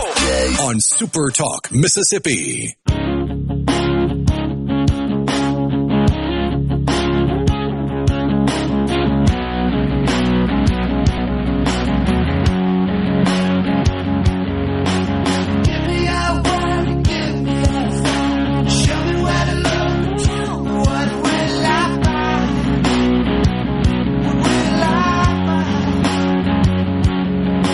Welcome back, everyone. It's middays. We're coming at you from the Element Wealth studio. We thank you for joining us. Sally Doty, director of the Mississippi Office of Broadband Expansion and Accessibility, acronym BEAM stands for that, is uh, in the Element Wealth studio. Thanks for coming on there, Sally. Good to see you. Great to see you as well. So, uh, I have to tell you that uh, your title there, at least uh, the office itself, that's a mouthful to get out, isn't it? Well, that's why I we got wanted- Beam. I wanted to have a good acronym. So, yeah, if you want to know the backstory to this, Yeah. So, I was the director at the public utilities staff, which was the PUS. Okay, so I had a vested interest when this was in the legislature to make sure that I had a great uh, acronym. I did. We did not want it just to be the broadband office, the BO. You know. Anyway, I'll I'll leave it there. Well, having worked, uh, as you know, in the IT industry my entire professional career, uh, it was nothing but an alphabet soup of acronyms. The whole industry's like that, as you as you now know, having Oh, worked my. around it. So goodness. Sometimes I will say a sentence that has all acronyms, and I'm like, what have I become? uh, you know, it started with IBM. You know what IBM stands for, don't you? I'm, I'm not quite sure that you what what you're going to say. I've been moved. Oh, there you they go. used to move their people around just at a, on a drop of a hat. Yeah. All the time. So uh, I've been moved. That's what I've been moved. Okay. all right. So uh, how, let's start with a little background, if you will, on uh, how the uh, the office, the Beam office, came about. Uh, what sort of was the catalyst for that? There is a tremendous amount of federal funding that is coming down for broadband expansion, and it's going to be managed a different way, managed at the state level rather than from the FCC or from USDA, which of where our traditional broadband programs have That's been. where it started, USDA. Uh, yeah, I'm not sure why USDA. Well, USDA has has a certain program, you know, the Reconnect program Yeah. that has been very active for rural areas in the state. Uh, but then, Okay. you know, there was a another large pro- program, the RDOF program, uh, Rural Digital Opportunity Fund, and Mississippi was very uh, successful in that. It got about four hundred and twenty million dollars. That was in twenty twenty, and and that's run by the FCC. But there were some some issues with those programs, and at a state level. You are able to get more granular, know exactly where all the locations are, Yeah. know where service is. You know, we don't want to use this federal money to overbuild service or, or you know, we want to put it in the right place. And Yeah. so there was the thought from the feds that with this money, we want it to be run at the state level with oversight from the feds. Uh, believe me, they have a lot of oversight and a lot of different uh, hoops I have to jump through. but um, it, it was thought that we wanted a state agency to handle that, and, and they really encouraged every state to stand up a broadband office. Now, a lot of states already had a broadband office, but Mississippi did not. And we came into being in the 2022 legislative session. Governor signed it into law, I believe, April 13th of that year. Yep. And we really began work uh, July 1 of 2022. Okay. So the federal government, uh, and I think there's a state aspect of this as well, we'll get to in a second, but the federal government allocated, appropriated a fair amount of money with the goal of being to to really make high speed internet access ubiquitous in this country. Uh, we, we've got concentration of it in the large um, densely populated areas, but this country has a, a lot of rural space as well, and we don't have that. In Mississippi, in particular, we're a sort of a uh, dispersed population, if you will. We don't have a lot of just large cities where most of our people live. We're pretty spread out across the state of Mississippi, and that kind of makes it even a bigger challenge when you're trying to light it all up with high speed internet. It and that's is. what this office is all about. The federal government has sent money, and and the reason I said I think there's um, a piece of this that is critical from a state perspective.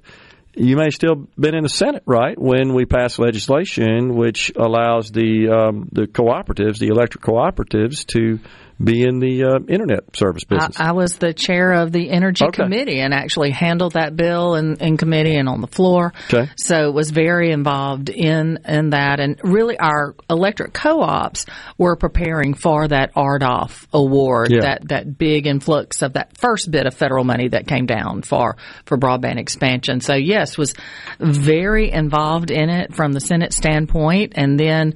Um, after COVID, uh, you know, I had the opportunity to move over to the uh, public utility staff as the executive director there. I, I left the Senate, which was very hard for me to do because I really enjoyed my time in the Senate. But at the public utility staff, in addition to uh, working with gas, electric, water, I also had the opportunity to uh, work through, distribute some CARES Act funding to co-ops and some other providers, and then our office applied for an ad- some additional federal funding that was that was out there. So, uh, you know, I've I've step by step gotten into this world of broadband and broadband grants. no, you you've uh, you've gotten an education to some extent, haven't you? I believe I have I have my master's and I'm working on my PhD. Yeah.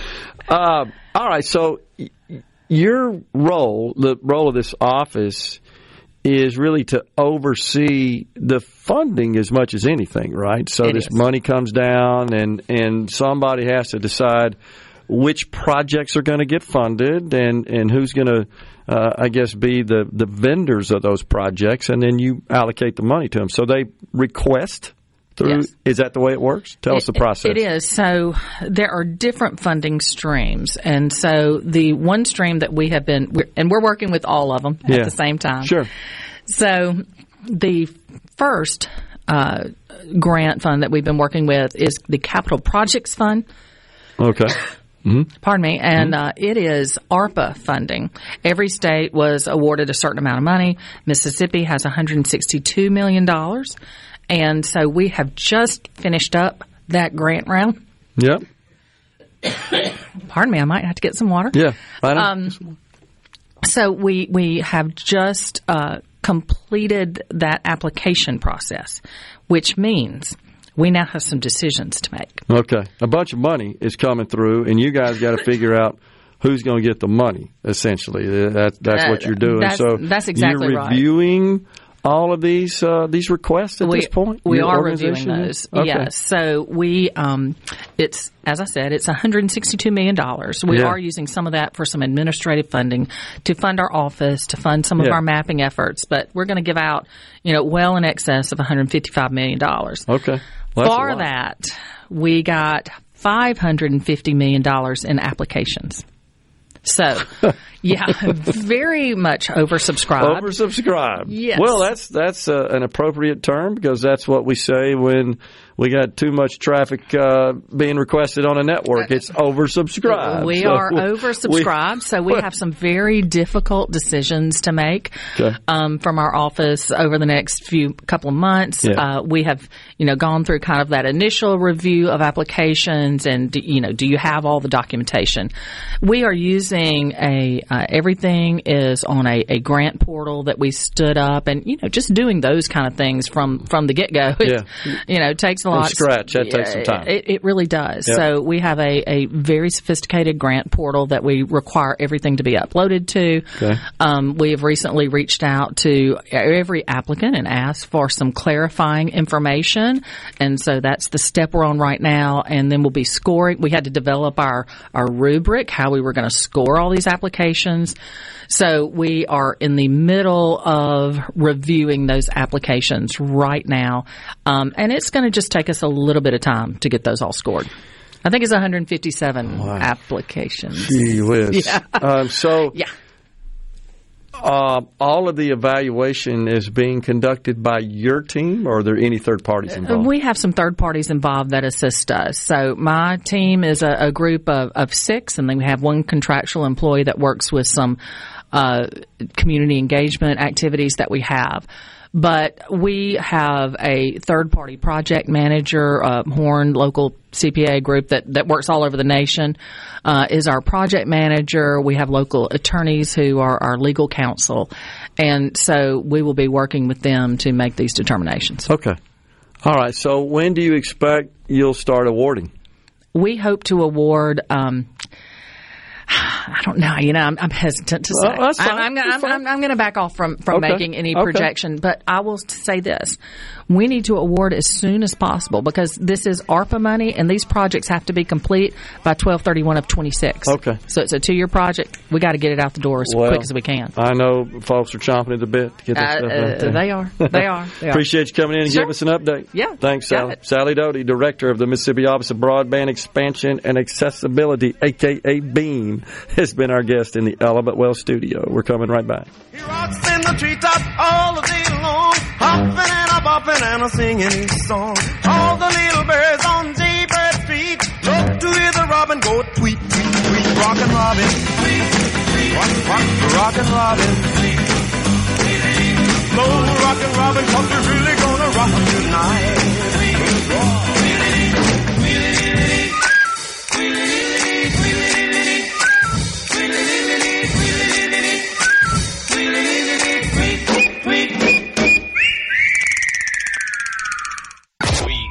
this program.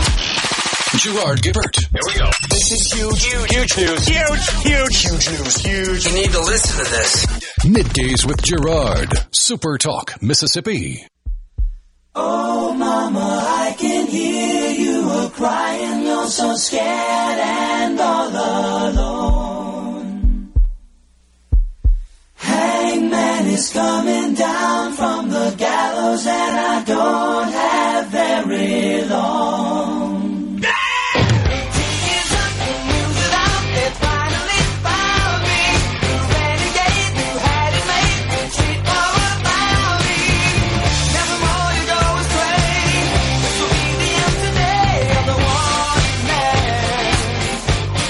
A little Styx with Renegade bumping us into this segment here on a middays. Uh, we asked Sally Doty to stay over to talk about some other stuff. I'm sorry we didn't get to that, but uh, tell us what else that you wanted to, folks to know about. So I also want to talk about this BEAD funding, which really is the largest pot of funding that is coming. We're working on that CPF, awarding those grants now. But BEAD is the funding mechanism that really will bring service to the remainder of Mississippi. We intend to reach and believe we have the funding to reach every residential location in Wow. Mississippi. Yeah. And as part of that, I said, you know, it's federal money, so it comes with some different steps that you have to walk through. So every state is working through these steps right now, and we are required to produce a an initial proposal. And volume one of that initial proposal, which is due to the feds soon, we have completed and are going to put out for public comment. Hmm. And it involves a list of all unserved locations, a list of all underserved and served. Uh, now that is, of course, n- n- not helpful looking at a, a bunch of numbers. So we are at the same time going to release a new map that will be on our website. All of this will be on our Beam website, beamms.gov. Now, give me a couple of days. It's not going to be there till about Thursday, but uh, by I think Thursday we will have our initial proposal up, which has the the it talks about um, not only the served and unserved locations, but then also defines a challenge process. So if you look at that map and see that you are not served, uh, then it's appropriate for a challenge. Now, again, the the feds kind of define all this. So an individual cannot challenge this. Um, it is it is a, a unit of local government, a nonprofit, or a a internet service provider who can challenge the locations. Um, I expect and have heard from a lot of nonprofits who are going to be busy in this field. Now, we think our map is pretty good. We ran a challenge process back in the spring prior to CPF, really among providers, kind of voluntarily. So we think our map is is pr- pretty good. But there are going to be some locations that are are difficult. And so that challenge process will be out there. We will have, I, I feel sure there will be nonprofits working in certain communities where there's some questions about service. And also this gives another chance for providers to make sure that their areas are represented accurately on our map. Okay. Interesting. And so uh, I, hear this question a lot. We talked about this uh, off the air during the break. I hear this question a lot. Anytime someone's on the program discussing this subject of uh, rural broadband and, and extending service to areas presently not receiving service, they all want to know when. You know, when when you come going to come get me? I think two or three questions already on the C Spire text line today. How do you communicate that? How can folks find out? So it is going to depend on when these grant funds are released. And the for the bead money which is the large pot of money n- no state in the nation has that money released yet. We do not think that the feds will release that until over in the spring. Okay. and we expect to have our our final proposal then with how we are going to reach everyone in the state uh, what what provider how how that's going to happen at least the first round of it uh, by the spring or summer. And then we will take off on construction. And then our job at the beam office will be more of monitoring projects and and we'll have an army of accountants and compliance monitors but we will be watching all of that all those projects as they're built out and make sure that they build out to all locations and that those locations get the speeds that are required. Okay. Um, we have 25 electric co-ops in the state. Is that right? We do, and of the 25, 17 are building out. Okay. And so that has really uh, propelled our state forward. So a lot of our most rural areas are covered now or will be covered. Okay. I know Delta Electric is working extremely hard in the Mississippi Delta, and they have committed to covering their entire service area. So if you're a customer of Delta Electric, uh, at some point over the next few years, uh, you will be covered with, with fiber broadband service. Okay. And uh, they have they've got a couple of CPF applications in. I know they'll be applying for BEAD as well. So um, we have a large area of unserved in Southwest Mississippi. I live in Brookhaven. Yep. It's a big issue down there, and there is a provider that has already received federal funding through RDOF that we talked about earlier, who hadn't has hadn't started building yet, but they have some deadlines coming up. So they have a project that's starting. They're applying for additional funding. So um, I think we are really on the move and are going to see a tremendous amount of work over the next couple of years. What about traditional telecom carriers? Uh, are they eligible to participate in this as well? Uh, they are. They are. 'Cause that Uh, hasn't always been the case, has it? And there have been some stipulations under the old USDA grants where maybe they couldn't meet all the requirements. I, I'm trying to recall. Yeah, it's been a few I- years, no, but I, I think uh, you know it's it's more about the service. And Okay. Can you can you provide the the service? And, Okay. And quite honestly, uh, Gerard, it's do you do you want to? do you want to? Because That's right. these are such low density areas. Sometimes it's only maybe three houses per mile. And then what if one of those says, oh, I don't care anything about the internet? You know, so then you only have two, uh, customers perhaps per mile. So it, the cost to reach out into the rural areas has just been too high. It's a very long payback period It on the is. initial investment. Uh, but then you've also got, as you and I talked about, Yeah. you've got the ongoing cost of keeping all that stuff up and running all the time. You do, and uh, you know, a tree. If it's aerial fiber, a, a tree limb's down on it. You got to roll a truck out there. I mean, so there are tremendous costs associated with this. But by putting this capital cost in, you know, hopefully that is going to draw providers out into our rural areas. Yeah. and uh, we're committed to finding a that that that provider for every every area in the state of Mississippi. Okay. So uh, is it fair to say the goal is uh, to, to achieve complete coverage? It is to complete coverage across the state. Now, we have some areas that we've identified as extremely high cost locations. Okay. Over, say, $15,000 to reach those locations. And the rules of this BEAD program allow there to be alternative technology, Mhm. whether that might be some fixed wireless, we might could subsidize something for them.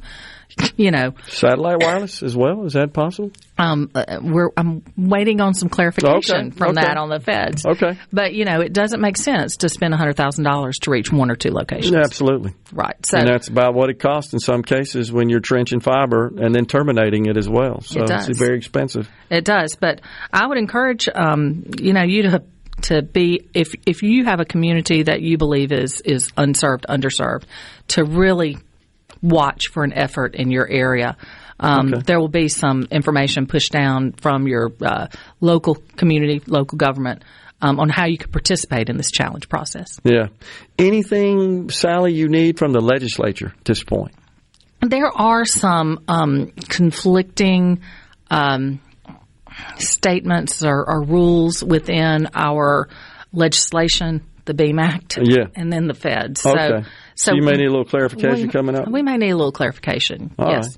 Mhm. Uh, who are you working with now in the legislature that's uh, responsible for that? Well, you know, We I'm don't know working right with, we now, don't know. but- yeah, you know, public utilities Yeah. and in the House, Scott Bounds has, has been a tremendous Okay. leader in all things broadband, and, and then my friend Joel Carter, Senator Carter, is chair of energy, Energy, in yeah. the Senate. But Mhm. you know, those will probably yeah, change. we don't know if that's going to be the case. Committees uh, usually change. once so we come we'll back see. with The with, good uh, news is I, I know most of those folks. Yeah. I, I served for ten years. Yeah, so I, sure. I'm comfortable with them, and and and we really are looking at what how we can kind of reconcile. There is a statement in the state statute that allows federal law to prevail, but Mhm. I would like some clarification. Okay. In terms of the projects which have been completed, have have you been pleased with the performance of the ECAs and so forth? Heck yeah, you know it's it's fiber. Yeah. It's fast. but well, I, let me let me restate that. Uh, I shouldn't use the word performance. Um, uh, what I mean by is performance in completing the project, as opposed to performance of the actual Yes. uh, bandwidth itself. Yes, the EPA's um, really moved pretty fast because they were using aerial fiber. Yeah. Um, it is a little slower with uh, entities that are using buried fiber. Yeah. And uh, because you have some different permits, you've got an architectural permit, you've got to get, uh, or archaeological, I mean, and then there's some environmental permits. So, you know, it it is not necessarily a certain provider as it is maybe a certain location Okay. That in the state that might cause more more, of a challenge, There's yeah. a you know there's a railroad track you got to cross Yeah, or a sure. river or something. So there there are challenges all around. egress points. I think is we call them. So Yeah. to deal with all but we're working on all of those, and and it's just really exciting to be a part of this effort. Yeah. Okay. Well, it sounds like uh, things are well underway, and and uh, where can people go to find out? I know some stuff's under construction, but where can they go to find out more? By, by Thursday, beam.ms.gov. And I think the most instructive will be that map that is up, the bead map. You can look at the map and, and see, you can pull up your own location, your own address. And that's going to be maintained real time, right? Yes, Okay. real time. You can look at your address, see who your providers are, what speeds they offer, and this is all information that has been reported by the providers. Gotcha. All right, Sally. Glad you ke- you got- glad you stayed to give us more information. Thank you very good. much. Appreciate it. Mhm. All right, folks. We're coming right back with a final segment on middays from the Element Wealth Studio. Gerard Gibert. Going beyond the headlines, breaking down the stories that matter to Mississippi. Middays with Gerard on Super Talk Mississippi.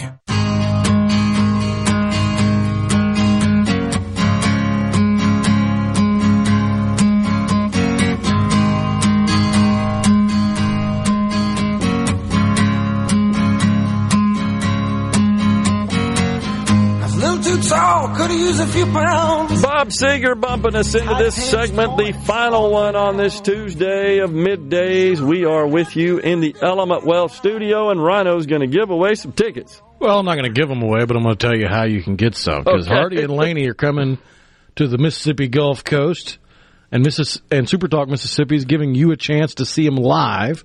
Winners will get a pair of tickets to the show, plus you get a limo ride to and from the concert, a night stay at the Beau Rivage, and a guitar autographed by Hardy. All you got to do is visit one of our registration boxes located throughout the Magnolia State. Fill in your name and your contact information. You got to be 21 or older to enter. And be listening to your local Supertalk stations or go to supertalk.fm forward slash Hardy to find a registration box near you. There you go.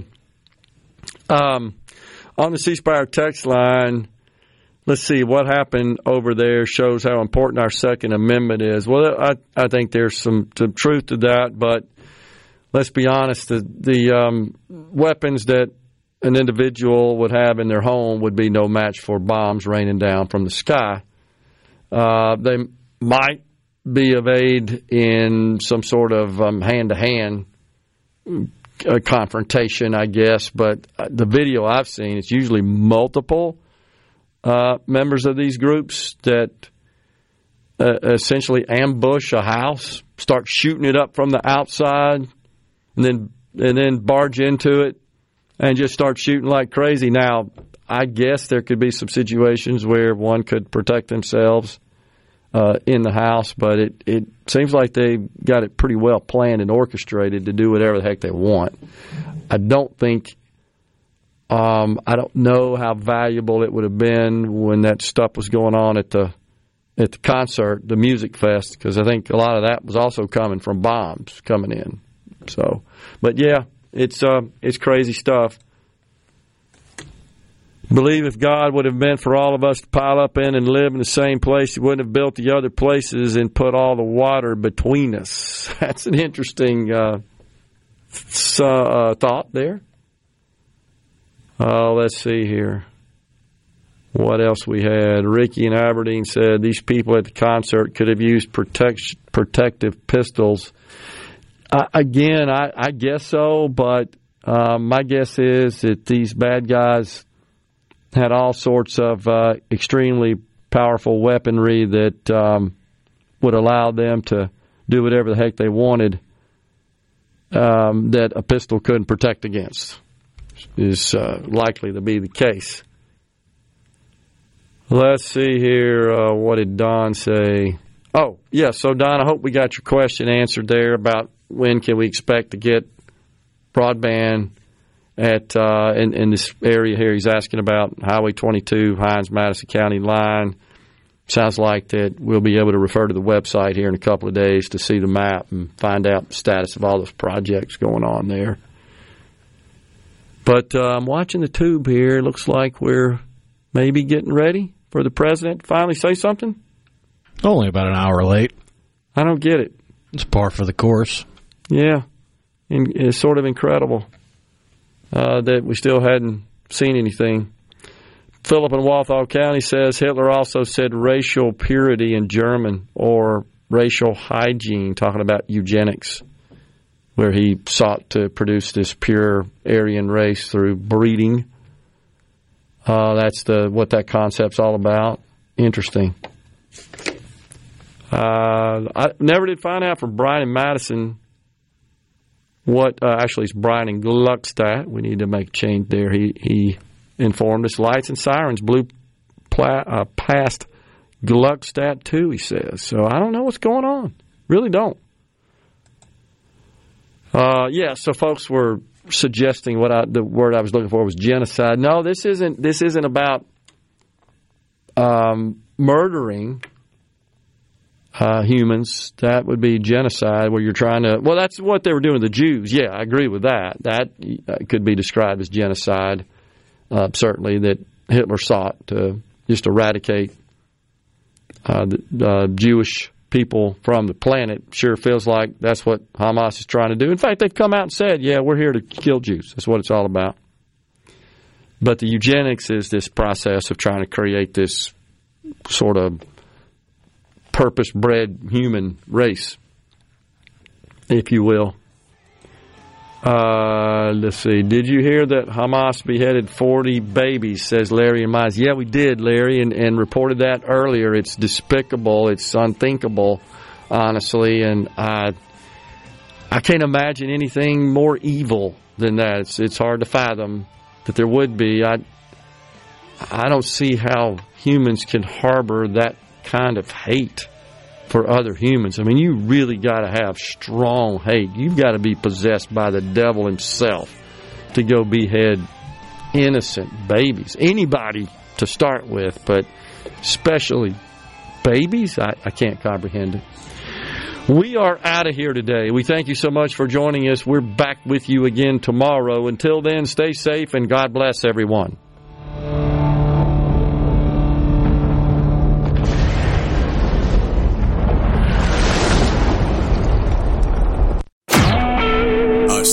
SuperTalk Mississippi Media Production.